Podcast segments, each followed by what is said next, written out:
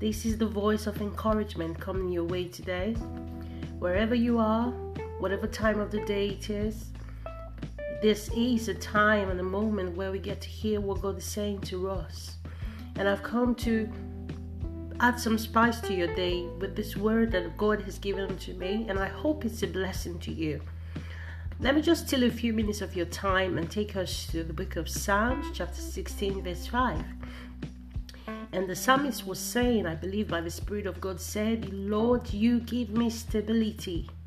Lord, you give me prosperity and you make my future secure. Are you experiencing some form of instability right now? Does it look as though the promises that God has given to you do not seem to even come near to coming to pass? Does it look as though things are not just working, but it has worked in the past? Yes. But right now, the future is just looking blurred because you just don't know which way to go. I want to encourage you this morning as you step out to start your day that God is the one who is going to give you stability so turn your eyes onto Him and take your eyes away from the waters. He gives you prosperity. As long as you are in Him, your future is secured. Therefore, I cast out every fear and every doubt trying to come to exalt itself above the knowledge of God's word. Be encouraged and be strengthened as you go out. Listen to the voice of encouragement from the Spirit. In Christ, you have stability. In Him, you have prosperity and He makes your future secure. Your future is secure. No need to fear. Have a great day. Bye for now.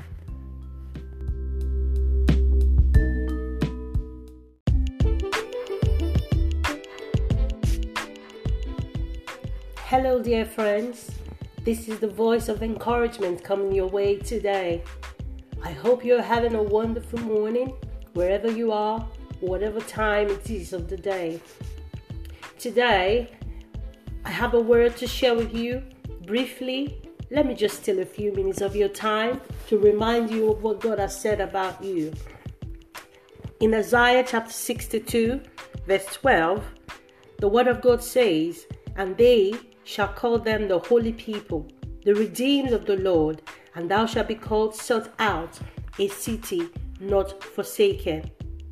Are you feeling forsaken right now?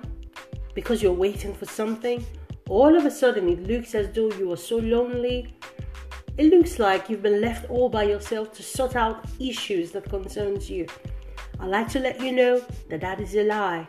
God's word to you right now is that you are a city that is not forsaken. God's investment upon your life is so, so precious to Him that He cannot leave you. He said, Can a woman forget her suckling child? Yet, though she may forget, God said, I will never forget you. So you are a city not forsaken. Things may look so overwhelming, but know that God loves you. Therefore, I make bold to say that you are a city not forsaken. So, how should you live? How should you move? Today, I encourage you to walk tall I make bold to say, The Lord is with me. Therefore, I will not be downcast, O my soul. Put your hope in God, for I am a city not forsaken. Can I just pray briefly with you? Lord, I thank you. I thank you for that man, for that woman, for that boy, and for that girl, because they are the city that you have established, not forsaken. Therefore, I pray for a turning around in their lives. Thank you for helping them with the right perspective to walk and go out boldly, knowing that the Father loves me. Thank you, God, for answered prayers. Here, once again, is the voice of encouragement.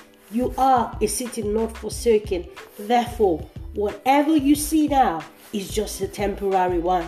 It will turn around, and surely it will turn around for your good. Have a lovely day. Bye now.